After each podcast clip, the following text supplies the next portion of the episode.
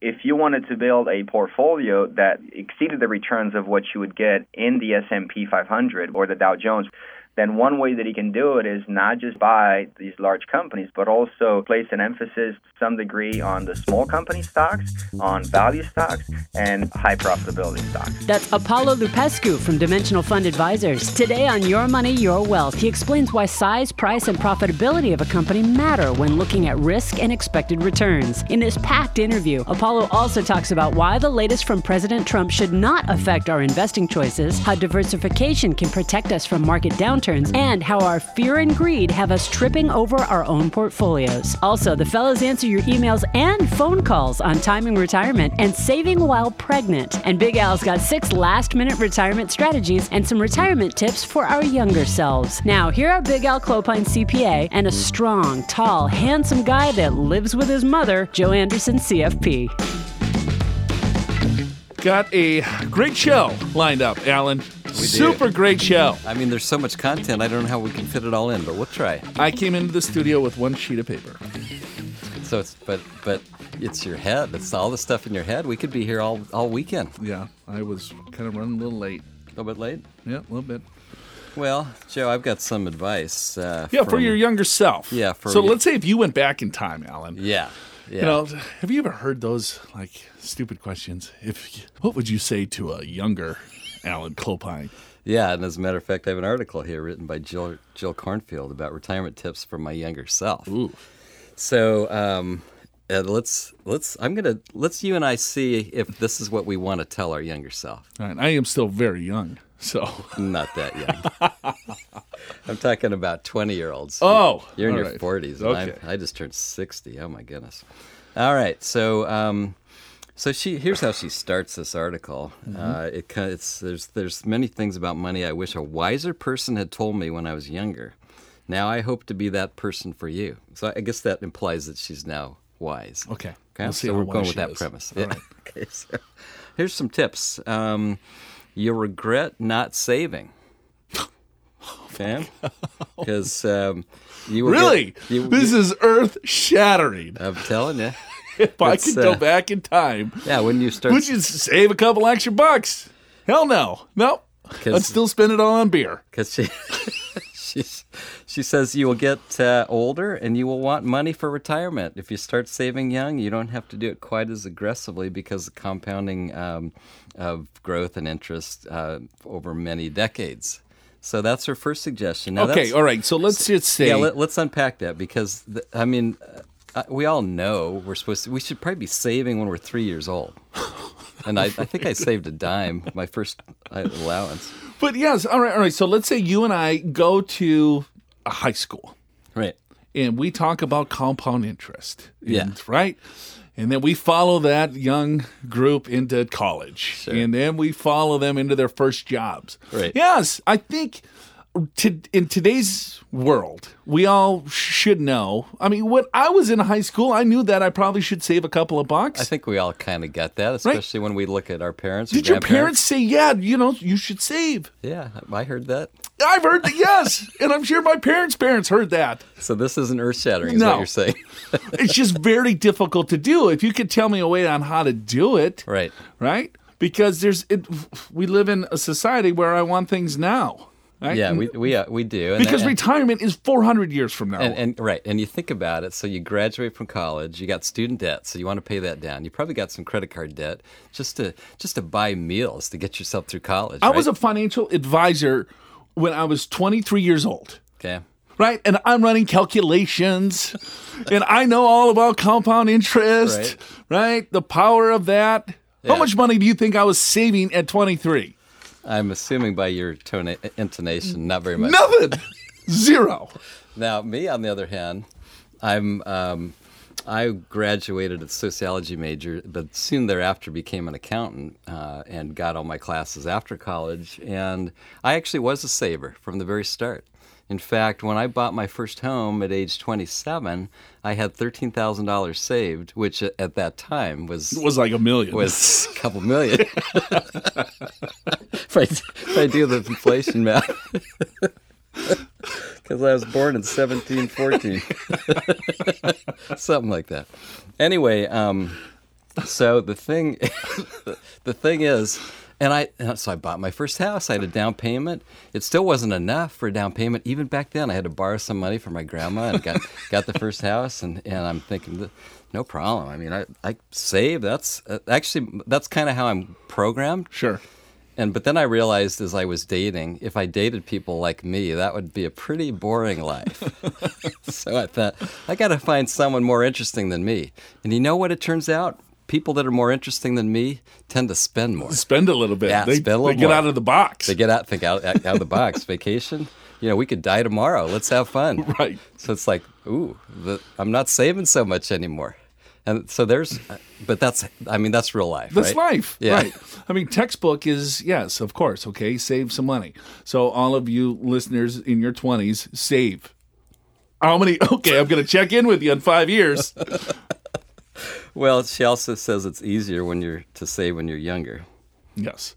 I, I'm not so sure. I'm, uh, she's used an example of like having your wisdom teeth removed. It's easier when you're younger. It's like it's saving money. That's a correlation. anyway, Why would that be easier when what? well, Because be, it- because you develop You're- good habits, I guess. w- uh, your no, your wisdom teeth when you're I'm not a Oh, why wisdom teeth? Because Because your what your gums haven't formed over the wisdom teeth yet, and it's gonna hurt like hell when you're older. Probably, well, huh? yeah, I, I don't know. I had I had mine out at 24. It still hurt like hell. I remember that thinking, is this ever going to stop Uh, hurting? yeah, I know. I remember like kids in high school that got them, and then they, they looked like a, a Cabbage Patch kid, a little Campbell's kid, Right? For a couple days. Yeah. No, all right. So all right. What- so, what else- So, what so other- saving. Um, Words of wisdom does. well, there was, there was Cornhole going going corn, cornfield. Although there is a cool game called cornhole. You, you play that sometimes? yes, I do. I play I it like all the that time. game. Yeah. I call it Baggo, but Baggo. Uh huh. Really? Okay. All Same, right. same. Same, same. Okay.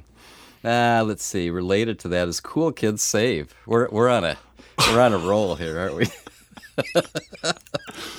oh god, you got to be part of the cool kids. So cool 'cause they, kids save. They save, right? all right.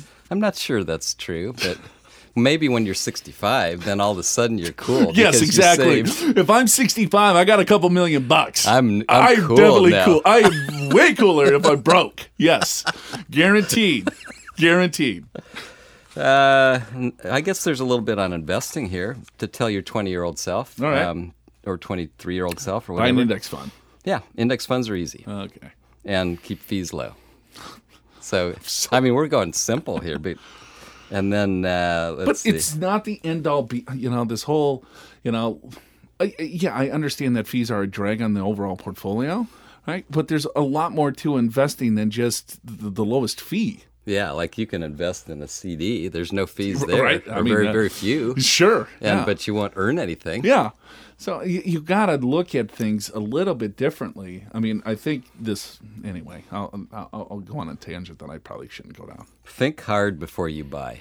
That's actually a that's a that's a good i one. do like that one Yeah, and and here's here's why because we uh, you already brought it up. We sort of live in this culture where we want everything now, and we want and we want to buy it now. We want to experience it now. And uh, I think it's sometimes if you can just say, "All right, I, I really want this now, but I'm going to wait a month and see if I still want it." or after even a month. 24 hours Right, at least, right? At least 20, you know, 24 hours. If you can wait a week or two or even a month, probably the longer you can wait, the more you realize, nah, I didn't really, I didn't really need that new surfboard. I already got six of them, Y- yeah right right right right? right So I think that's, I think that's a good one. And and uh, No, because those impulse buys blows you up. You know, it, it- the internet is so good at that now. Oh, oh, my god, Amazon, it's, It's so easy. crazy. You, know, you look up, hey, I need to get some new shoes. Yeah. golf shoes, right? Yeah. And now every browser, I every page I go on is like, oh, a new pair of golf you shoes. Just, you just Google golf shoes, and now it's on everything. Everything I ever everything look at. shows up, right? Right. Until It's- you buy. Until I buy it. and then you buy it, and it says, "Would you like another pair?" right? Oh, do you need golf balls to go with that? Son of a bitch. Yes, I do. And you know, I like to travel, and so I'm I get I do a lot of airfare on online, and of course you always get the follow up. Well, let's set up your hotel. Yeah. Let's set up your rental car. Right. How about your activities? Yeah, you need a convertible. Or yeah, you, you do. Or even how about this? It's like you're thinking about going somewhere, and uh, and you you Google it and stuff. It, you know, you go onto Kayak or Price Priceline or whatever, and and and the next thing you know, you're getting emails. Are you still thinking Yeah. going to Chile? There's still plane fares available. I'm getting those right now Book your flight tomorrow. because we're going in um, February. Really, Chile. Uh, yes, uh, Patagonia. Okay. We're gonna be. I mean, we're gonna whitewater raft, hike, Wow. horseback ride. Oh my God, Yeah, kayaking. it's gonna be great. Oh, something else. Oh, can't wait to see your outfits. We're probably walk on a glacier. it's, it's gonna be awesome. If you'd like some retirement tips for your current self, visit yourmoneyyourwealth.com to access white papers, articles, webinars, and hundreds of video clips on tax planning, investing, retirement planning, social security, estate planning, small business strategies, and much more. I would guess that just about any money question you have can be answered at yourmoneyyourwealth.com. But if by some small chance you need more help, you can always email us at info at purefinancial.com or just pick up the phone and call 888 99 Goals. That's 888 994 6257. Big Al, it's that time of the show. It is very excited. In fact, when when we get to interview somebody that goes by one name, that means they're quite important. So, ladies and gentlemen, we have Madonna. is going to talk a little bit about her financial track to because we couldn't get Prince. Right. Uh, right. God bless his soul. Uh, but we do have Apollo. Apollo. Apollo, welcome to the show, my friend. Well, thank you guys. Uh, yeah, that's uh, first for me. Uh, but yes, I guess with a name like Apollo, uh, you can go with that. Let's well, let's just start here. Let's give a brief introduction. Tell our listeners a little bit about your background, kind of what you do, how you do it, and then we'll kind of pick your brain on how to make our um, audience a better investor. Uh, sure. So my name is uh, Apollo Lupescu. I do have a last name, uh, fortunately or unfortunately. And uh, I have been with uh, an investment firm called Dimensional Fund Advisors for the last uh, 13 or 14 years. And before that, I received my PhD from UC Santa Barbara, and um, and before that, Michigan State. And I've been, you know, doing investing in one way or another for the last, you know, 20 years or so. Uh, and uh, I've had a variety of roles, anywhere from um, uh, working with the retirement business to uh, being in the dimensional uh, investment strategies group uh, to being in this role where uh, more or less I try to educate uh, and try to shed light on a different way to to invest. First question I got for you because you're a very attractive man. I'm curious, what kind of bic do you use on your head? I actually use an electric razor. That's the the folks who haven't strangest question we've ever had on a guest. What? We got to keep. we- We're just warming up here, Al. We got to keep on script. I know, but I thought we were going to have it classy for at least a couple minutes. It's, it's radio, so it's probably worth mentioning to people that my my head looks like uh, uh, like a crystal ball. Although I don't have one, uh, but I do have a very shiny, shaved every day type of head. So you don't go with Harry's razor or anything like that, huh? No, I I, I have this, uh, and I don't want to you know uh, uh, be an infomercial, but uh, there's a, a brand that I think it's uh, it's a it's a Dutch brand um, that makes these uh, very good razors, electric razors, and I haven't touched the, uh, an manual razor in a very long time. Yeah, you don't you don't get cut so I- much with the I cannot be trusted with those. I can anything that's sharp around me. It's not a good idea. All right, so we're going to be talking about shaving for the next uh, 20 minutes. Well, what the hell? You know, you know, we're just having fun. All right, all right. Radio show. Anything Yes. goes. Hey, all right. Well, let's let's let's dive into the the brass tacks here. There's a lot of right. So this year's been kind of unusual um, in regards to headlines. Um, you know, we, we started the year off with a president election, um, and then I think most people were a little bit surprised. Maybe not necessarily who got elected. Well, yeah, I would say a lot of people got surprised by who got elected, but maybe even more importantly, what the markets did after uh, President Trump got into office. What the heck is kind of going on with the overall markets? Right. Oh, and, and and you mentioned the election, and uh, you know maybe maybe I'll start there for a second uh, because um, you know in talking to investors across the country, I've realized that that uh, this particular election, probably a lot of others, but this one more so than than, than before, it had a very deep um, emotional impact on uh, on individuals because it touched on their core beliefs, it touched on their identity. And what I think it's important to do is disentangle that emotional part uh, from actual investment decisions. Uh, and, and, to your point, the market uh, did surprise a lot of people because uh, even before the election, as I surveyed, invest, surveyed investors uh, about what would they do if uh, Donald Trump was elected, the majority of people that I surveyed would say they would sell. So even if they knew the outcome of the election, it turns out they wouldn't have been the right decision. So the market did surprise uh, a lot of people, and that's just the nature of the market.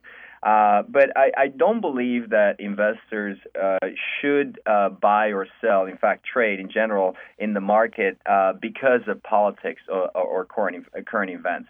Uh, I think that that uh, the basis for, for trade should be uh, a little bit more robust than than what happens on any given day in politics uh, or in, in other current events. Yeah, uh, the market doesn't care, right? The the market is not Democrat or Republican.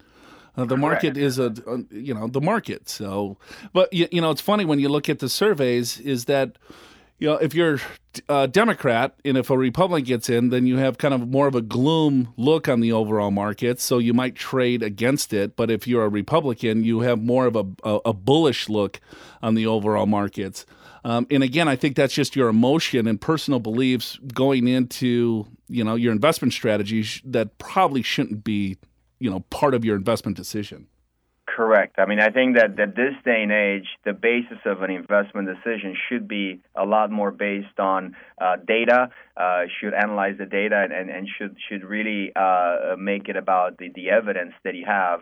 Uh, but what's interesting in what you said is that I noticed this across the country um, that that there is not a universal agreement among people that this is either good or bad, uh, and there's a lot of disagreement. But the same disagreement uh, has been happening in the stock market for a very long time because in the stock market, for every buyer, there has to be a seller. Uh, for every optimist, there has to be a pessimist. Otherwise, uh, people wouldn't trade at that particular price. So uh, there is this agreement, even within the, the, the, market participants, about you know what the direction is, um, and that that that that disagreement is reflected in the price that you see uh, because the the the, the market uh, is a mechanism that uh, it's it's like a machine that aggregates all this information and expectations about the future, and it does incorporate the optimist, it does incorporate the pessimist, and what you see at the end is is that that price that is, that is reflective of, of both the optimist and the pessimist. Yeah, let me ask you, Apollo, because I'm, i mean, so you, we talked about politics, but the economy. We've had kind of about an eight-year bull run, and, and so some people get the sense that, gosh, maybe I should get out of the market now because it's at all-time highs, and boy, interest rates are probably going to go up, so bonds will go down. I guess my question is, where do you think we are in the economy right now, and and and, and should that matter, or or how should it matter in our investing? Yeah, and that's one of the very common questions that, that we're seeing these days is that uh, people are looking and saying we've had this this long run, uh, we reached all time highs, uh, and and perhaps we're in a bubble, and this is not the right time to invest. Uh, should I be moving to cash? And um, you know, my my um, the way that I look at it, there are two very distinct ways to protect yourself because I think the, the what investors are trying to do is protect themselves uh, against some market downturn. And one of the ways that you can do it, which is the conventional way of doing it, is try to identify when is the wrong time to be in the market and get out and move to cash. And this way, when the market does go down, you're protected because you're not invested in it. Uh, and I've personally tried that uh, several times, and, and what I found is that in order for that strategy to work, uh, not only do you need to know when to get out of the market, so you might be looking and saying the market's too high right now, but you have to make an equally important decision, uh, which is when to get back in. And what I found is that that there nobody, as far as I can tell, has consistently been able to make that decision. Not only when to get out, but if you don't think the market level today, twenty two thousand, whatever it is, if you don't think that's that's the right level, what is the right level? Is it nineteen five? Is it twenty one? What if it never gets there? Are you always going to stay out? Uh, so to me, that that uh, that line of thought, it, it might be appealing intuitively, but when you look at the evidence, it doesn't seem that that that it would work very well. Uh, I think that that uh, probably a different way to do it, and, and something that's, uh, in my opinion, more robust, is try to protect yourself um, from the market, not necessarily by selling. uh, but also by uh, diversifying into other types of investments. Um, number one would be uh, probably bonds. Uh, and, and bonds historically have, have proven to be a, a good ballast when the stock market uh, does decline. Uh, the second uh, possibility are international stocks. Uh, because uh, they do uh, tend to move sometimes in lockstep, but quite often actually they they they're not quite that perfect correlated with the U.S. market.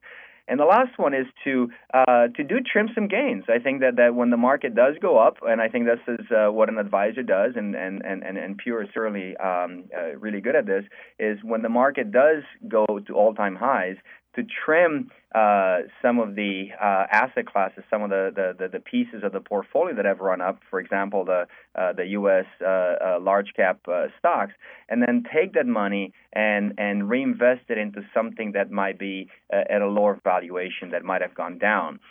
so treat the market highs as maybe as an opportunity to take some chips off the table and buy other asset classes at, at lower valuations. Making trades based on politics or current events is not recommended, but being aware of what changing financial policy could mean to you is critical. President Trump is urging Congress to pass new tax legislation before the end of September. Visit the white paper section of the Learning Center at yourmoneyyourwealth.com and download the white paper Tax Reform Trump versus House GOP to find out how income tax, estate tax, and business tax could change. Are your tax strategies at risk? Get year end tax planning tips that can help you stay on track in the midst of all this uncertainty. Download the Tax Reform White Paper to find out more. Visit the White Paper section of the Learning Center at yourmoneyyourwealth.com. Welcome back to the program. Show's called Your Money, Your Wealth. Joe Anderson here, Big Al Clopine. We're talking to Apollo from Dimensional Fund Advisors, DFA.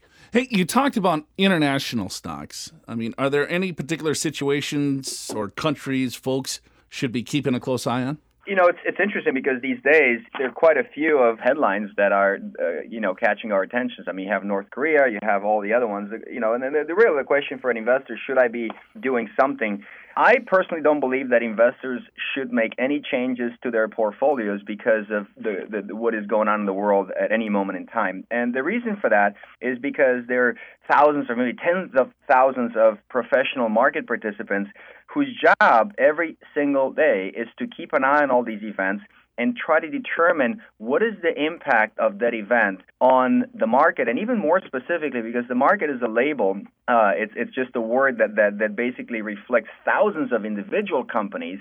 Uh, what is the impact of, of North Korea and what is the impact of uh, whatever might be happening in the world, Venezuela? What is the impact on those particular companies? And it might sound cold-hearted, but the, what they're trying to answer is if there's a conflict with North Korea, what would happen to the sales of Coca-Cola or McDonald's or uh, Apple or, or, or Toyota pickup trucks? If ISIS is defeated, what's the opportunity that, that Syria and Iraq and maybe the Middle East would present? And that's what the, the market's trying to do. And it's doing this every second with so many participants that as soon as something is coming out, it's news, it's information that, that wasn't really known before, all these future expectations are adjusted and they're adjusted so fast that by the time you're trying to do something as an individual investor it's way too late i think that's such a good point because fear drives us to make these decisions and so if you hear oh my gosh what's going on in north korea? and you know the the guy's a lunatic and we're going to go to war. It, all of a sudden you just seems like you isolate yourself that you're the only one that that knows that information or or feels that. Now, right. everyone else is feeling the same thing or knows the same information that you do. In in most cases they know a heck of a lot more than you do. And it, right? And, it, and it's already priced into those particular securities. So it's a point well taken but it's hard to digest i think for an average investor it is hard because I think you know part of it is that there is a you know to a point there's a big behavioral component to investing that that that drives decisions and that's mostly the fear and the greed. But there's also this this idea that that you know there's I don't like to lose control. So I, you know, if I can do something about it, let me do something about it. And, and the reality is that, that there's not much that you can do about it, that anybody can do about it. Um, and I actually look at the market and, and look at the market response because these are folks who have incredible resources, uh, incredible knowledge, much more so than than than, uh, than any one individual as, as a whole. Um, and I look and what is the reaction? If they look and if the if I see the market dropping by you know five thousand points, I might get a sense that, that, that the expectations that they have is that there will be something going on and that will have a dramatic impact on our lifestyle. But if I see that the market's going to up and down a little bit like usual, I, I think that the probability that these market participants assign to that outcome is quite low because nobody knows. I mean, I don't think anybody, even me with a crystal ball, nobody knows exactly the future. Uh, but what you have is are different outcomes and different probabilities associated with those outcomes. Uh, and and I think that, that what the market's telling you by the way it moves is that the probability associated with that particular event is quite low. If the probability changes, you know, obviously that that that might make the uh, the market uh, uh, move. You know, we're talking, I guess, North Korea and ISIS and other places besides the U.S. And I think a lot of investors still have a very strong home bias, right?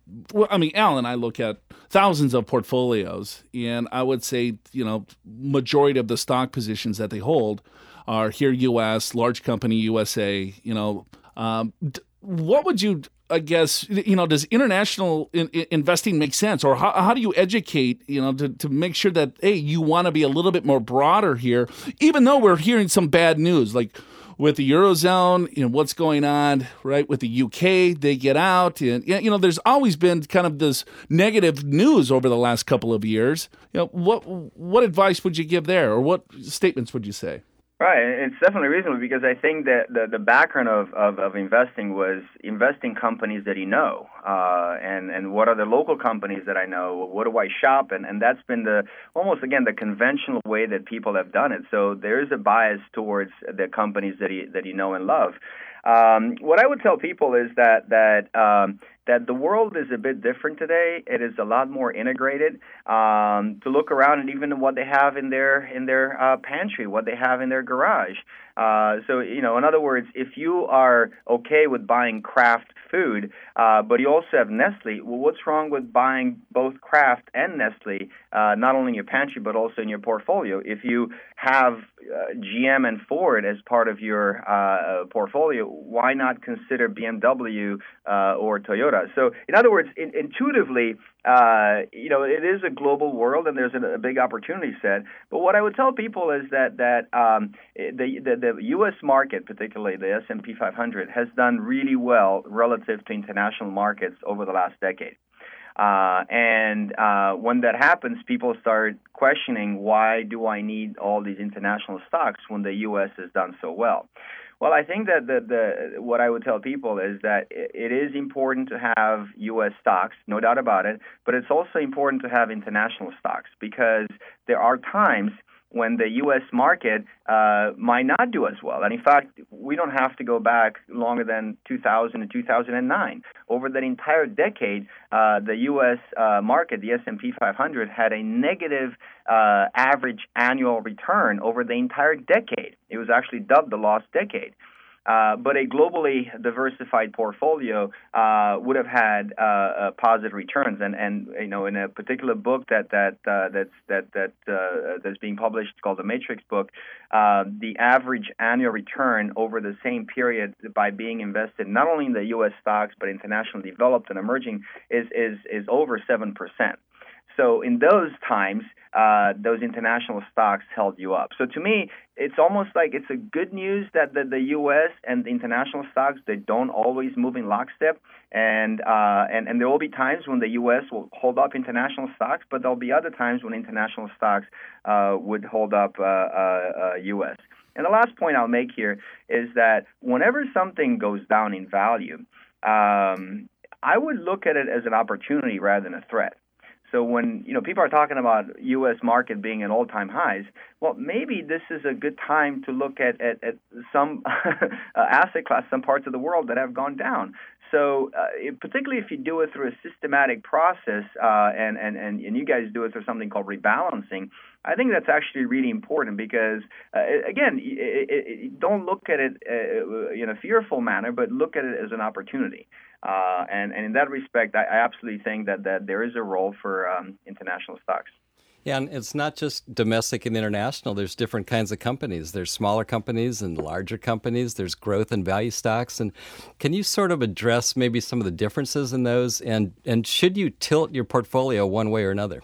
Right. Um, so what you're mentioning now is is uh, is part of the core research that's been done uh, in the academic community, and and that research has to do with uh, distinguishing between different categories of, of investments, different category of stocks. So uh, to begin with, in terms of investments, we know that stocks and bonds uh, are different. One buys you ownership in companies, the other one is a form of lending.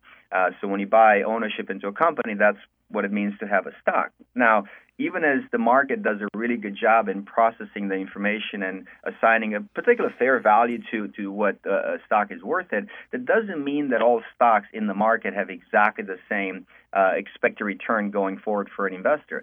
Uh, and what the academic science has been trying to do, in, uh, and dimensional as well, is, is trying to identify these dimensions of uh, returns uh, for stocks. And, and what we found is that that uh, there are three things that really matter when it comes to stocks. First is the size of the company. That uh, if you look at companies that are large, the jumbotron, well-known uh, companies that are in the Dow Jones or the S&P 500, those have a different investment uh, expected return profile from the smaller companies. And right now in the U.S. market, there are roughly about 2,000 of these smaller companies that are not part of the S&P, they're not part of Dow Jones, they're standalone, uh, and historically uh, these have had uh, a different uh, a return pattern to and different expected returns going forward than the large companies. So the, the first distinction is is small versus large, and it turns out that historically the small company stocks have uh, had a better historical return average average return and, and, and also going forward there's a higher expected return. Uh, the second characteristic is the price at which you buy uh, a company fundamental. It could be earnings, cash flows, uh, the book value. So, how much are you paying, uh, for example, for a dollar in earnings or for a dollar in book value, for a dollar in cash flows? And, and, and it turns out that the companies that have a relatively low price, uh, they historically have had a higher return. So those are called the value stocks. Uh, and they going forward, they tend to uh, have a higher expected return than the more expensive counterparts called the growth stocks. So we know that small company stocks they, they, they historically have done better than large company stocks. We know the low price or value stocks did better than growth. And more recently, there was a third distinction being made, um, and that had to do with the profitability. And there's a you know specific way to define the profitability of a firm, uh, but but in that particular metric, uh, the companies that, that tended to be unprofitable, they continue that way. The companies that are, were profitable, they, they tend to continue to be profitable, and the return of these companies differ. The high profitability companies, they tended to have uh, higher returns than the uh, uh, the low profitability. So if, if you wanted to build a portfolio that exceeded the returns of what you would get in the S&P 500, which or the Dow Jones, which are large companies, that's that's all they are. Then one way that you can do it is not just buy these large companies, but also uh, uh, place an emphasis to some degree on the small company stocks, on value stocks, and and uh, high profitability stocks. We'll get back to our interview with Apollo Lupescu from Dimensional Fund Advisors in just a moment. But once the podcast is over, if you need more information on just about any financial topic you can think of, check out Your Money, Your Wealth, and Pure Financial Advisors on YouTube for educational video clips and full episodes of the Your Money, Your Wealth TV show.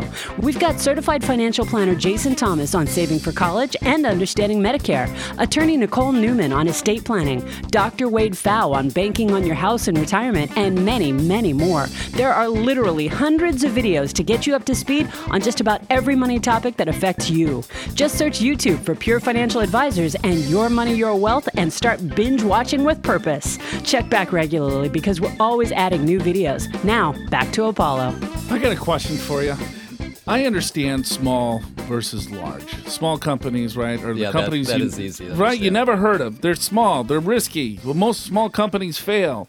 So if you buy into a small company, yes, you should. Uh, you, you know, you're taking on a heck of a lot more risk than if I bought uh, a, a Walmart, right? Right. Okay, so then then I understand that, and then I look at value. Okay, so I'm lower priced. I might be in a distressed industry at the time. I still might be profitable, but I'm um, but my price to cash flows is lower, um, or my price to the overall book value of my company is lower than um, than it had been. All right, so there's more risk there. So tell me i don't understand the profitability where the, where's the risk story there because i understand that all right well yeah highly profitable companies. Well if they're already highly profitable why would that give me a higher expected return? Throwing you on the spot here apollo but. No, no, it's it's it's, it's a good question because it seems like the um, you know the, the intuition uh, to your point is, is is is you know quite quite simple on the on the small company and the value side. There is this, intuitively it seems like these companies, uh, whereas for profitability it doesn't seem as obvious. Why would I get paid more as an investor? Why would I have a higher expected return uh, as an investor in these uh, highly profitable companies? And I think that that uh, there are several ways that that um, that that you can look at this. The, the first one is that that you have to look at profitability not in isolation, but also alongside with the other two factors. So, given that a company is large, given that a company is, for example, expensive, let's say from a relative perspective, so you have a large growth asset class. Within the large growth, the question is, are all these companies exactly the same? If you look at small growth companies, are they all exactly the same? And and what you see there is that, that when you apply this profitability, uh, then then you do have a gradation there in, in terms of expected returns. But instead of saying that, that the profitability is is you know uh, is something that that um, that is really I want to find a highly profitable. One of the things that, that you can also think about is that the companies that are unprofitable, they tend to stay unprofitable for quite a while. So in other words, you might want to steer away from them eh, rather than, than just saying I'm going to shoot the lights out with a high profitability. Uh, so one way is to is to put the shoe on the other foot and just saying these companies that are highly unprofitable will they continue to stay that way? The second way to look at it is that uh, even as a company is profitable, the way that you can define risk is a little bit sometimes a little bit more complicated. And it's not our, I think, as uh, it's not as simple as, as, as I personally thought to define risk because there's so many ways that you can define it. Uh, but I agree with it. Intuitively, it doesn't seem like the risk is so clearly defined in the in the profitability, but it is a form of risk. Uh, and um, we don't have a chalkboard here, but there's there's there's actually quite a, a, an elegant uh, math formula that, that shows you exactly how profitability impacts the expected returns, given that you control for uh, the size of the company and whether it's it's a, um, a value or growth. because Big Al here, he's got a side business. He plays the ukulele on Saturday nights, and it's a highly profitable company. I've never been paid. It's, so it's I- highly I'm- profitable. I'm still losing so money. people are paying a premium to see Big Al in the ukulele. So I'm just referring back to my experience paying that high ticket item to see Big Al playing the ukulele. It's like, all right, well, I got to pay a premium for this. Well, wouldn't it, the- the same would equate to a lot larger company. If I was profitable, I would have to pay a premium to to get into that highly profitable company. So, but I think you kind of cleared it out. You know, So uh, yeah, so I, Apollo. So I'm, uh, and I think the evidence certainly shows that smaller companies uh, outperform larger companies over the long term. But it doesn't happen every year, and and and so the tendency then is, well, let's just load up completely on small companies. But then you got a volatility problem.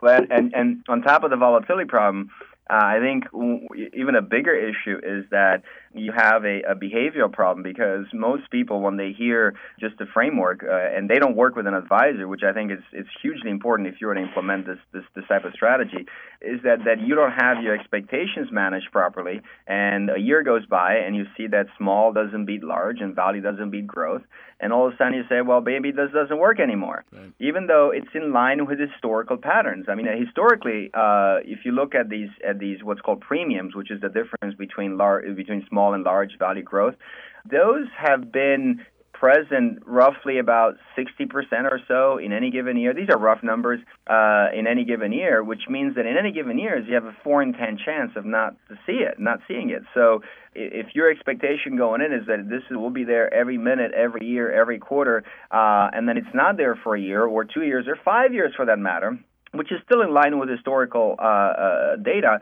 then all of a sudden you're kind of you, you you'll break the discipline.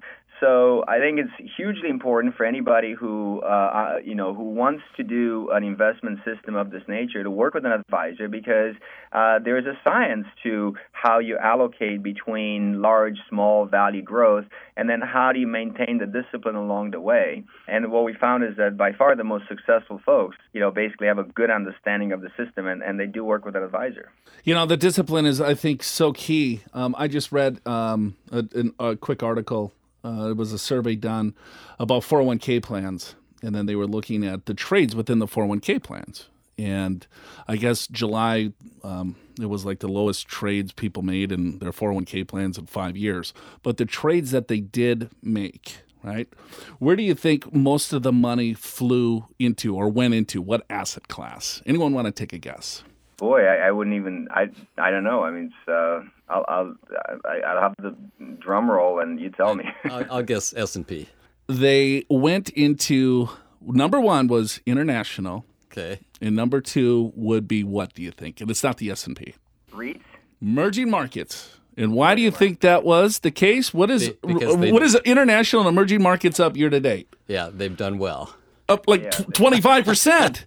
So you're right. always chasing less it's the, that is the problem. It's like people they, they don't even know what international. I mean, they just look at what's what what. Oh yeah, these stocks. I'm allocating my 401k plan. All right, what am I going to do here? I'm going to look at this year, the last nine months. What has the best performance? Oh, boom, 25%. That's where I'm going to allocate my money to, you know? So discipline is key, my friend. Yep. I also think that, that it's important for people to realize a little bit their uh, their limitations. I think that that uh, as a society we've you know we've encouraged people to believe that you can do it, you can do whatever you want, whatever you set your mind to, and which is absolutely true. As long as you study enough and you work enough to become a true expert uh, in a particular field, and I think um, you know quite a bit of folks are, are better served by working with an advisor rather than than them believing that they're the experts. Where you know, if, if you haven't studied enough, if, if you're not not up to speed on, on everything that's going on, and, and you cannot control some of these behaviors uh, because of not having the information, uh, I think that that it's time to basically go and find yourself somebody who can help you. Talking to Apollo from Dimensional Fund Advisors. This is a lot better interview than uh, Madonna would have been, Apollo. prettier and prettier. oh, yeah. Thank you, Apollo. I really appreciate your time. What are you going to do this uh, rest of the weekend here? You know, it's kids, kids, kids, kids, kids. Uh, fun for the whole family. awesome. All right. Well, that's Apollo from Dimensional Fund Advisors. We got to take a break. Show's called Your Money, Your Wealth.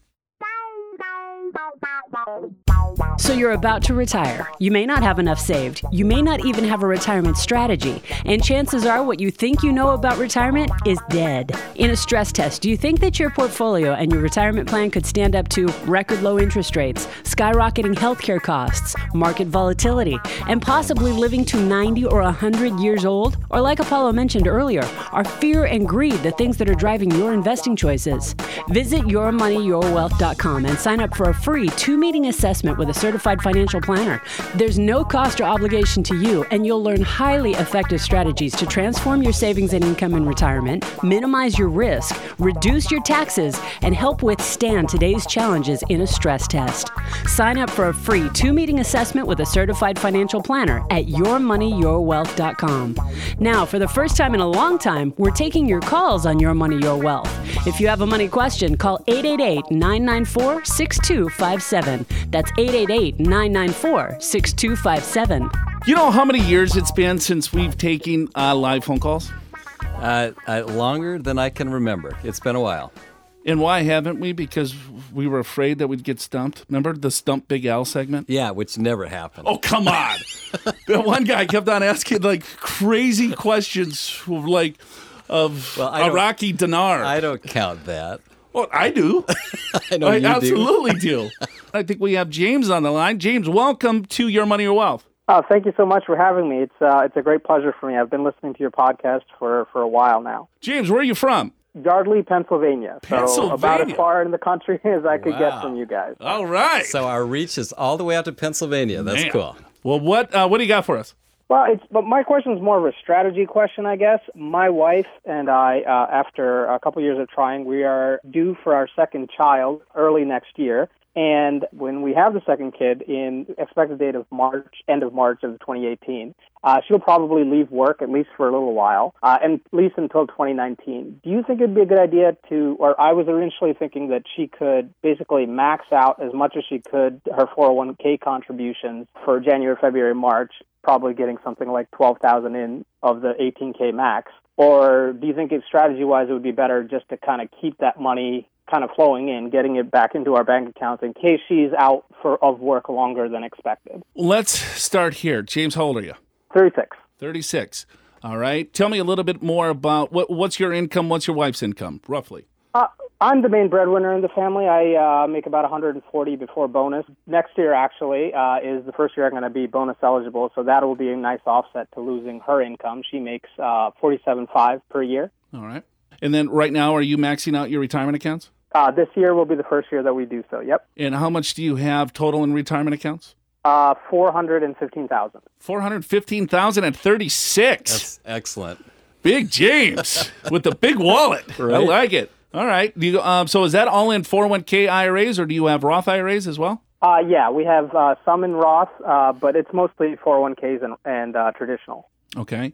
And then, so your wife makes 46. She's going to stop working. And then you're going to be bonus eligible, 140,000 bucks. The question is, all right, well, should she jam as much as she can in the three months that she's going to work into her 401k or just maybe have that go into cash? Tell me about what you have outside of retirement accounts. Do you have uh, cash reserves, um, brokerage accounts, things like that? I, I I'm not particularly. I haven't been very good about the the taxable uh, investments, but we have about uh, two hundred thousand in in cash. Uh, most of it is kind of set aside. I have 120 set aside for uh, house down payment or for something like that. We're planning on uh, getting a house sometime next year, so it'll be it'll be a big year for us next year. Um, but for emergency savings, we have 42k already set aside. That's probably for us about six to nine months worth of expenses.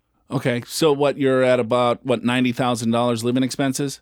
Uh, yeah, that's including taxes, and for us, the big cost is daycare, which is pretty exorbitant where we are. How long's your wife going to take off of work? Our plan, I guess, is that uh, she's going to she can she can get four months off, but our plan is to move to another part of the state, and so she would she would not be going back to work. So that that's my concern because she would be. Let's say she takes six months off, you know, to co- recover and to, to bond. Uh, but after that, it might take another six months to find another job. She's in a somewhat specialized area of, of higher education, working in financial aid. So uh, it, it, I think it would be fairly difficult to find her another job in the same profession. So it, that might take a longer. My, my expectation is that she would be out of work until at least early 2019. Big Al, you have two kids. What's your advice? It's yeah, that's it's a great question, James. So just listening, you've got you have two hundred thousand uh, dollars in cash, although one hundred twenty thousand is earmarked for the house. But you also said you have about forty some thousand for emergency cash. Wh- Where's the other money, or what's what's the other money earmarked for?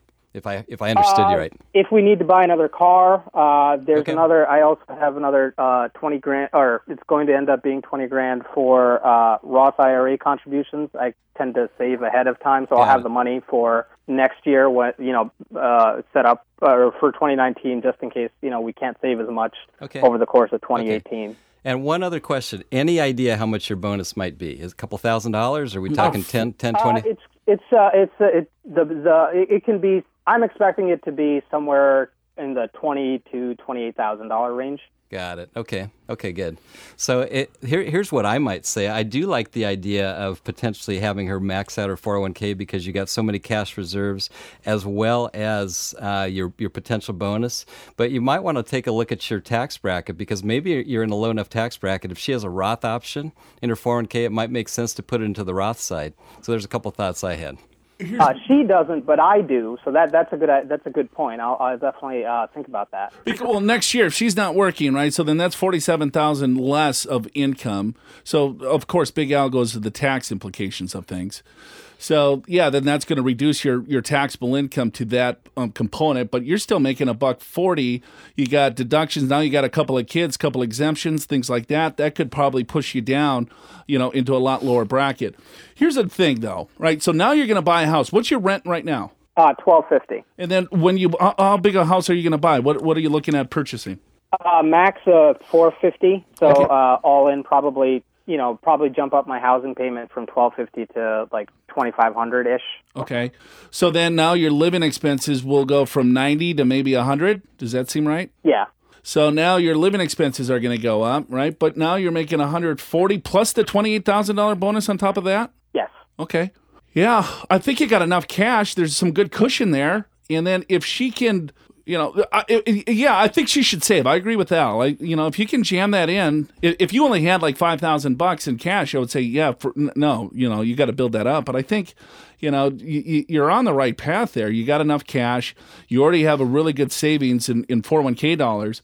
At your age, though, now you have to look at okay, tax diversification might be even a, a, a key component because what Al and I see are people then now in their 60s with several million dollars all tied up in a 401k plan that's going to be subject to ordinary income. So if your tax bracket's going to be lower next year because your wife's not working, she can then shelter maybe all of her close to most of her income in those couple of years into a 401k plan. You still max out your plan, you do the Roth IRA contributions, and then you look at what tax bracket that you think you're going to be in, and then you, you might even look at doing some conversions along the way. You know, so I, I agree with that too, and I think if you look at your tax bracket right now, probably with your deductions, it's you're going to be probably in the 25% federal tax bracket, maybe close to the 28% bracket, based upon your spending. And I know you're you're young, but if we just sort of project things forward, you'll probably be in a similar tax bracket in retirement, particularly with your savings rate. So then it's like, well, maybe that tax diverse diversification would make sense. Getting money to the Roth IRA contributions, as you're already doing, or looking at the Roth option uh, in, in in at least your plan, James, might make a lot of sense. Yeah, that makes a lot of sense. what else do you got for us? Anything? No, that's it. Thank you. You guys have been uh, you guys have uh, given me a lot to think about. I really appreciate it. All right, James. Hey, man, we really appreciate your call. Thanks for listening. That's James. Good job, Big Al. Yeah, that was fun. You're kind of you just went right to the taxes. Just right to it, huh? You didn't like you didn't care about anything else. With the guy's tax because bracket. he's got a lot of cash reserves. I know that's pretty impressive. James is on It's- top of it. It's uh, he beats us, doesn't Well, he? well, you look at it. He's 36 years old, right? Yeah. So he just blew up our whole first segment. that young.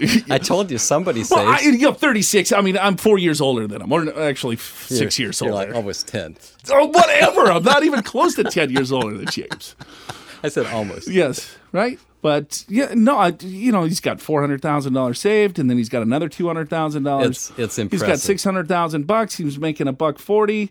You know, so mean- I that's mean, almost you- five times his income at age thirty six. That's pretty good. You just do the math, and and in I mean, if he just keeps going ahead, let's just say age sixty-five, without even my financial calculator, that's millions in a four hundred one k at that point. Exactly right, and then uh, making that type of income, he's going to have fairly large Social Security.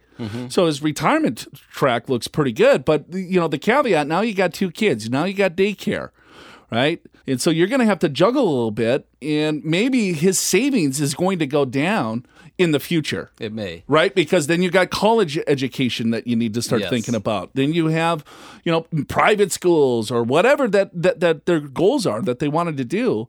So if they have the ability to save now, it's always the time value of money. And just get it in, forget about it, because you do have other resources. But in the future, he might have to tone down his savings.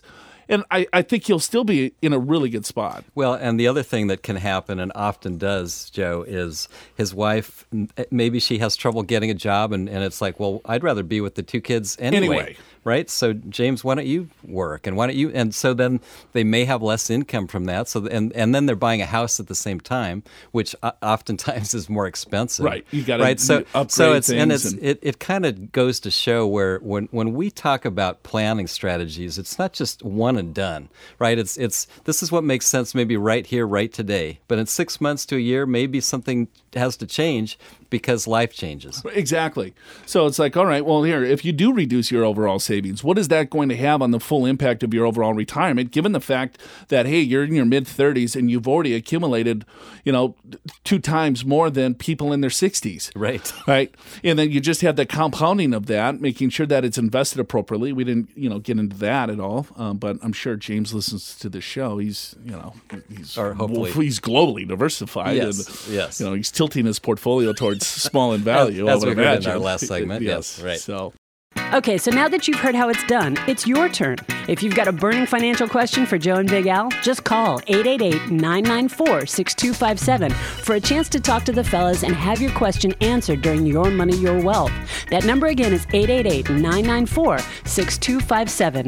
888 994 6257. Time now for Big Al's List. Every week, Big Al Clopine scours the media to find the best tips, do's and don'ts, mistakes, myths, and advice to improve your overall financial picture in handy bullet point format. This week, six last minute retirement planning strategies. we're just super busy today. We, I know. Usually we get to this much We got sooner. callers, we got Apollo, We're but having some fun today, but I, uh, Joe, I got, I was looking for a cool list for this week, and I found one. I think it's, it says it's not too late. Six last-minute retirement planning strategies.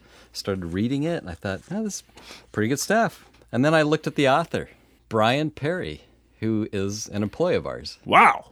and I he's new new employee. He's been with us what three or four months, something like that, and uh, and he's an author.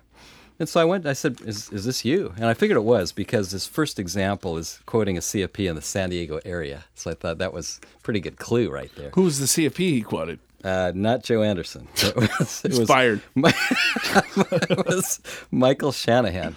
Mike Shanahan. Yeah, I don't know him. Yeah. I don't know. Um, but uh, he did tell me that this article was written about five years ago. Oh, I guess it just got recycled, but it's Stale. It's an oldie but goodie because it just got republished in on August twenty eighth, two thousand seventeen. But the the list, I thought Brian did a great job, if I do say so myself. And uh, so there is a few things that. Uh, that you may want to think about if you're in your 50s or 60s or late 40s and behind the eight ball, which I think probably a lot of us, maybe the majority of us, are feel even even if we've done a good job, we we always feel like, gosh, I could have done better. What can I do to speed things up and to make things better? Maybe I'm 50, maybe I haven't done anything or just a little bit, and it's like, well, I know I'm going to have to retire someday. So so now what? So he came up with six uh, different ideas, and uh, the first one is called Save Like Crazy. Save Like Crazy, what he says financial professionals recommend that you save 15% uh, or more of your income throughout your career in retirement. But you know what? If you're 50 and you don't have anything, you might want to really try to accelerate that quite a bit. You know, saving cures all, and I know we kind of joke about this, but it doesn't. You know, so many people fret about, oh my gosh, you know, what's going on in the markets and oh this and that. I mean, those people that are because they're they're not saving enough. Right. So they're always worried about what little they have. I- Right. They might lose a dollar. Yeah, well, just keep throwing money at it. That's your cure. Throw That- money, that- throw money, throw money at it. Do whatever you possibly can. Right. If you're in your 50s and 60s, a li- and I get it, things are tight and you Yes. can't, but you just have to start, you know, you know, putting things through the acid test. And- and what is the most important part Right. of this? Joe, not everyone realizes how much you can save in retirement plans. And if you have a 401k or a 403b, it's $18,000 is the amount this year. And if you're 50 and above, it's another $6,000 catch up. So it's $24,000. And then you could also contribute to an IRA or Roth IRA. That's another $5,500 plus the $1,000 catch up. 6500 so $30,500 is, is actually what you can put into retirement plans. And I'm not saying that's easy. I'm not saying it's easy at all. Right. But the thing is, if you are um, making a pretty good income and have very little to save, this is not sustainable. So you better make some spending changes right now because otherwise you'll get to 65, 70, still have not very much. And now you're going to be living on Social Security, which I, I got to tell you is probably 30% of your income. So now then you're going to be forced to cut back then right? And then, of course, with a 401k, 403b, a lot of times you have matches. Brian Perry did a little math here. He said start at 50. You max out the, the 401k, right? The the IRA, $30,500, 6% total rate of return. Yeah. Uh, 1.1 million by age 70. Wow, boom, right yeah, there. and I did. I checked the math. He was correct. Good. Yeah. Good. Fact check. An- another one is take number two take more risk. And this is particularly for those extremely conservative investors that just they can't handle any risk. They have they have all their money in cds even in their retirement accounts right? And and the thing is with with your money in in very safe let, us just start with CDs for example. We they tend they the rate of return in a in a certificate of deposit doesn't even match up with inflation and so if there's if there's any guarantees in investments, that would be one. You're guaranteed to lose with a CD because it doesn't keep up with inflation, which means yes, you have more money each and every year, but it doesn't keep up with the purchasing power that you'd actually use that money for. No comment. Absolutely. Number three. no, I got blown up on the email. Did you read that email that guy sent? He's like, hey, why don't you let Big Al talk? Who the hell's Joel? Anyway, guy talks too much. No, he said you got to let poor Al talk. Oh, come on. Whatever. So you let me talk. Yeah, Got let it. you Okay, talk, man. It's your this- show. It's your doing it's a Big. Al hour. All right. Number three is delaying your retirement. And so, so we've talked about this a lot, but Just hit- hitting the levers, right? You know, save Yeah. a little bit more, delay because your Social Security goes up. You're not taking money from the portfolio. Yeah, I mean, working, th- and that's one that people I think overlook, right? Because it's it's like, well, what's the difference between whether I retire at 64 or 66? Well, it turns out a lot, right? Because those extra couple years, or three years, or five years, first of all, you're saving during those years. Right, so you're adding to your portfolio, and oh, secondly, you're not taking money out of your portfolio, so it's kind of a double benefit. And then, oh, you probably postpone your Social Security two, three more years, which means you get a higher benefit for life. Right? A lot of really good things happen by waiting. Huge. Uh, yeah, but I get it. Hey, I'm burnt out. I want to get out. You got to do the numbers. You got to run the math. Yeah, you do. Okay, so now, the next one is uh, spending less in retirement. Right? I mean, and, and again, this is realistic, right? If you are, are at age 50 with nothing saved, then this is an option. And, and really, the truth is, it's probably a combination. Of, of all these things together, but uh, it's it's that situation, and we see this all. Here, the here's what my advice is, right? So let's say I'm in my 50s and I haven't saved anything. All right. Here's what you do you go to SSA.gov. All right. You following this? This is the strategy I want people to do. Yeah. Go to Social Security Administration, find out what you believe your Social Security benefits are going to be at age full retirement 67, 66, and whatever months. Okay. Let's say it's $24,000. So that's $2,000 a month. So for the next month, only spend $2,000. That's it. And see how enjoyable your life is by just spending 2000 you're going to you know because if you don't save that's the rest of your retirement. That's it. Yeah. so push your put yourself through misery for one month. If it's that bad just think of the next 30 years of your retirement is going to be that bad. Yeah, save. That's that's actually a really good point, and that was actually the very last point of this article, which is uh, the suggestion: determine how much money you'll be receiving in Social Security pensions, dividends, and interest from investments, and then try to live on that for two years. This is two years prior to retirement. Same idea, but in other words, you practice retirement before you actually retire, and see how this works. How many times do people retire without even thinking about this? Yeah. And then it's it's uh, it's it's a complete nightmare because it's like, whoa, wait a minute. I thought these were the golden years and we were going to be able to spend all this money and Social Security was going to do this and I got a little pension and I, I, I saved. I saved a couple hundred thousand dollars. Why can't I spend a hundred thousand a year? Right. It's like it just doesn't. The math doesn't The work math- out. yeah, it's all arithmetic. All you got to do is do a little bit of math, and hopefully, this will encourage you to kind of get your planning in order. It's time to dip into the email bag with financial questions courtesy of Advisor Insights from Investopedia and you, the Your Money, Your Wealth listeners. Joe and Big Al are always willing to answer your money questions. Email info at purefinancial.com or send your questions directly to joe.anderson at purefinancial.com or alan.clopine at purefinancial.com. Today's emails are about how you know you're ready to retire, and Medicare will play an important part in your retirement plans. If you or someone you know is turning 65, it's time to start navigating the Medicare maze so you can choose the right plan for you at the right cost. The Understanding Medicare video series featuring certified financial planners Joe Anderson and Jason Thomas is available free on demand at yourmoneyyourwealth.com. Learn the basics of Medicare, how to bridge the gap to Medicare, and 11 common Medicare mistakes to avoid. Just visit the Learning Center at yourmoneyyourwealth.com to watch the Understanding Medicare video series free on demand. Ba boom. Let's see here. When should I retire? Is the heading of this email. Okay. I have $1 million in my 401k and I'm 48 years old. My wife and I have a $550,000 house paid off with no debt. We have 200,000 in CDs and cash. I have a pension that I will receive $1,200 per month for life. Okay. Currently, I max out my 401k plan. We save $35,000 per year on top of both of our 401ks. Wow. Okay. My wife is 50 and she also maxed out her 401k, but her plans are to retire at 52. Okay. My question is can I or should I retire? well, we didn't well, the, really one of the biggest components of this whole equation is missing. Yeah, it's like, uh, it, yeah, it, we have to know how much you're spending. If you're spending a dollar a year, Yes. tomorrow.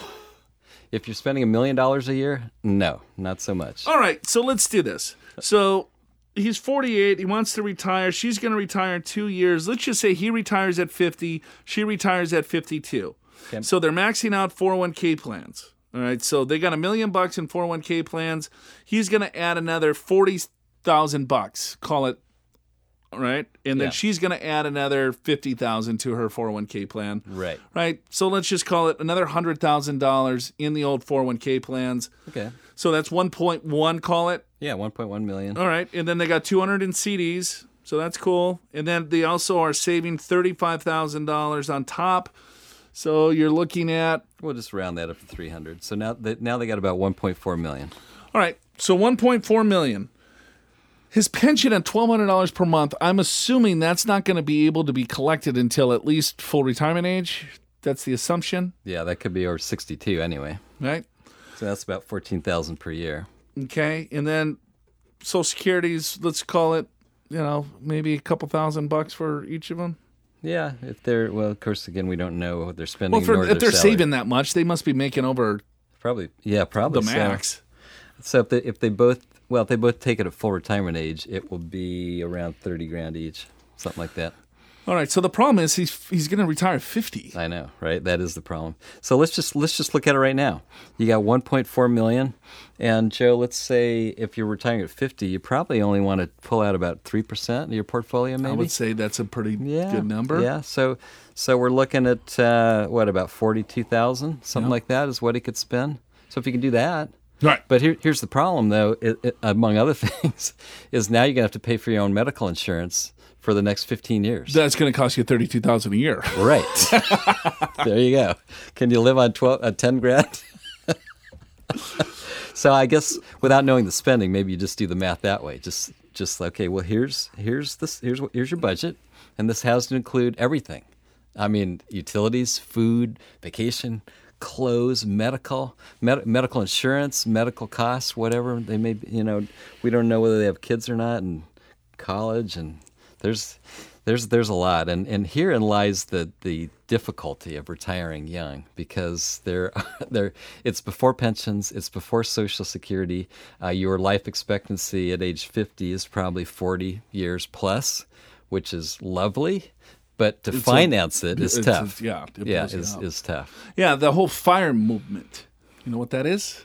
No, Financial independence, retire early. got it. Okay, like it. So, um, yeah, I mean, some people, I'm saving seventy percent my income. Right.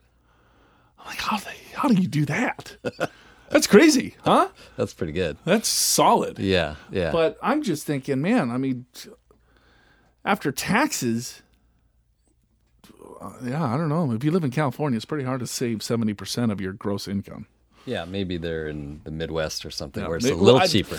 You, yeah, you, you, I, I think 70% of net income is achievable Now, if you lived with, like, how about you? If you lived with your mom, you could. I probably do live it. with my mom, but unfortunately, I pay the bills. I think it's the other way around. I think she kind of lives with you. Only, only during uh, vacation. Which, yeah, I live with my mother. I'm 43 lasts- years old, which- single, and I live with my mother. Well, your your home is her her uh, winter home But I because she's am- Minnesota. Six foot four, 212 pounds. I can bench press about 275. I, I'm not even listening. All I heard is you live with your mother. Some people have called me handsome, but I do live with my mother in the basement. And if you want Joe's phone number, then look me up at purefinancial.com and uh, you can email me. Oh God, life is So you got, you got another question? I do, Okay. I do. I was gonna say something stupid. I'm just gonna follow the script here. Okay, good. All right. So let's do this. What is the right amount to save when aiming for a certain retirement goal? All right. I guarantee you we will not have enough information. That's why we're going back to calls Because we can ask questions. because we can ask questions. Yeah. These emails are great. They're fun, but it's like We have to make we got to make assumptions. yeah, we got to make half the stuff up. I'm 58 years old, Okay. earning $100,000 per year and have investments in multiple retirement accounts totaling 686,250 bucks. Detailed. I like it. I'm retiring at the age of 65. I'm currently investing $16,000 per year in my accounts. Okay. I project to have 848,819 in my retirement accounts at age 65. Let me guess. He's an accountant. I will be collecting $2,200 in Social Security when I retire. Nice. I also do not own my um, home due to my divorce. How much money will I need to hit my projection? Should I be saving more? What's this projection? I project to have 848,819 in my retirement accounts at age 65. So we, we still don't know spending though, right? No, of course not. Well, uh, So, do you have a account? You get your a little HP 12C? yeah, I can. I got an HP on my phone. All right. So do this with a present value Okay. of 686,250. I'm just gonna go 686. Okay. What? What are you doing? All right. We're, I'm I'm going to see how much money he needs to save. We're going to sell for payment. Okay. Oh, to get the 848. Yeah. Okay. So 686 is the present eight- value. 848 848 is the future value. Zero. We'll do six percent. I want to say. Yeah. Let's say, and then And you we'll got seven years. Seven years. Okay. Right. So the payment is. Uh, uh, did something wrong here. It came out to be a large number, didn't it? Yeah. I forgot to put a negative sign on this one. Hold on here. Twenty-two thousand a year. So, he's saving 16, a little short. well, sure. It needs needs to needs to approach a couple thousand per month. What about 7%? Okay. That's highly unlikely in seven years to get 7%. Well, it's possible. It's possible, Yeah. not probable. Compliance. Um, it's it's like twenty-one thousand eight hundred. Didn't change it that much. Okay. Well, Yeah. Yeah. so yeah, you're on the right track. 16,000. gotta save a little bit And more. I'm not sure where he came up with this projection of eight hundred forty-eight thousand eight hundred nineteen dollars. well, that's I guess that's what he felt he needed to cover his lifestyle. Well, where does it? What? Um, tell me more. right? So just like you said, we have to make up stuff. So um, so let's say uh, let's say eight fifty. So probably at sixty five. 4%? Are, you comfortable with four percent? Yeah, three and a half, four. Yeah, I Math think is so. easier at four. I, I think so too. So it's so four percent of, of of a million is forty thousand. So let's say it's about thirty five. yeah. just r- roughly. sure. And then his Social Security, 2200 a month, so that's about 20, 27, 28, I don't know, something like that. So so we're looking about um, 60 grand, a little over 60 grand of income. So yeah, if you can live off of that, and at 65 you got your Medicare covered, uh, so you, you'll still have some supplemental insurance costs. So in, uh, health insurance is not free, but it's definitely uh, cheaper than when you're 62, 63 and trying to pay for this yourself. So yeah, if you can if you can cover um, your So lifestyle. What's the number? Sixty grand. 60 grand. So he's making a hundred now, and he's saving sixteen. That's with his taxes. That's probably pretty close. Pretty close? Yeah, I mean, just just kind of Ballpark. ballpark. I would yeah. say yeah. He's he's he's within ten grand, Yeah, yeah, I I would say. right? Five Yeah. five hundred to a thousand dollars a month Yeah. differential.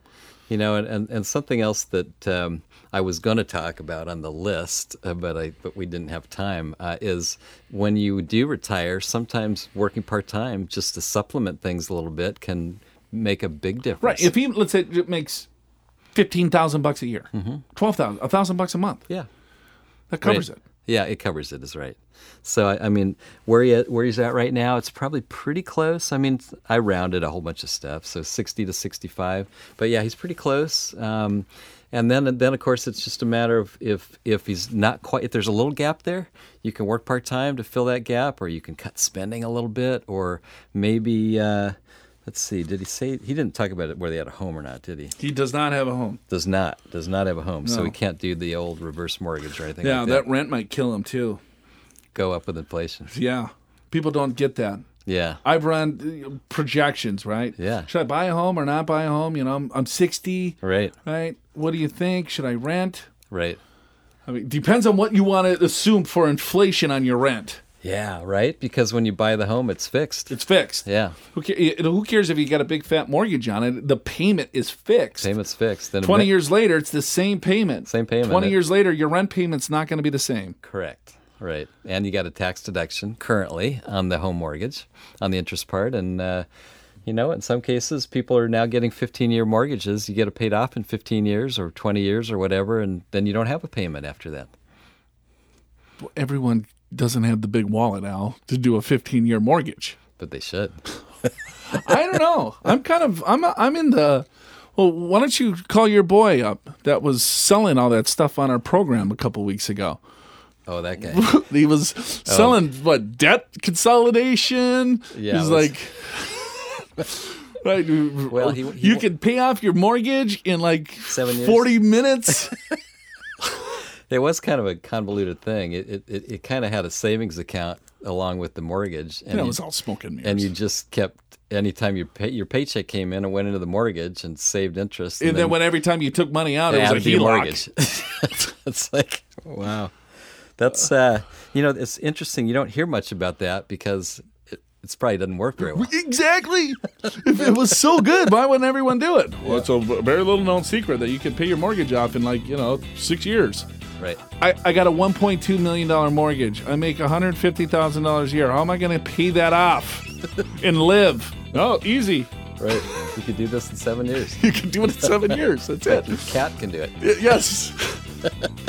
For Big Al Clopine, I'm Joe Anderson. Thanks for listening. We'll see you again next week, right here. Show's called Your Money or Wealth. So, to recap today's show, save, save, save, save, save, early, often, and ASAP. And it's easier when you're young, just like having your wisdom teeth pulled, and all the cool kids are doing it. Saving, that is, not having your teeth yanked out of your head. Anyway, special thanks to our guest Apollo Lupescu from Dimensional Fund Advisors, who taught us don't trade based on current events, protect yourself from market downturns with diversification, work with a financial planner to avoid letting your emotions run the show, and get yourself a Dutch electric razor to maintain your crystal ball. Subscribe to the podcast at yourmoneyyourwealth.com through your favorite podcatcher or on iTunes, where you can also check out our ratings and reviews. And remember, if you've got a burning money question for Joe and Big Al to answer on Your Money, Your Wealth, email info at purefinancial.com or call 888-994-6257. We may even have you live on the air. Listen next week for more Your Money, Your Wealth presented by Pure Financial Advisors. For your free financial assessment, visit purefinancial.com. Pure Financial Advisors is a registered investment advisor. This show does not intend to provide personalized investment advice through this broadcast and does not represent that the securities or services discussed are suitable for any investor.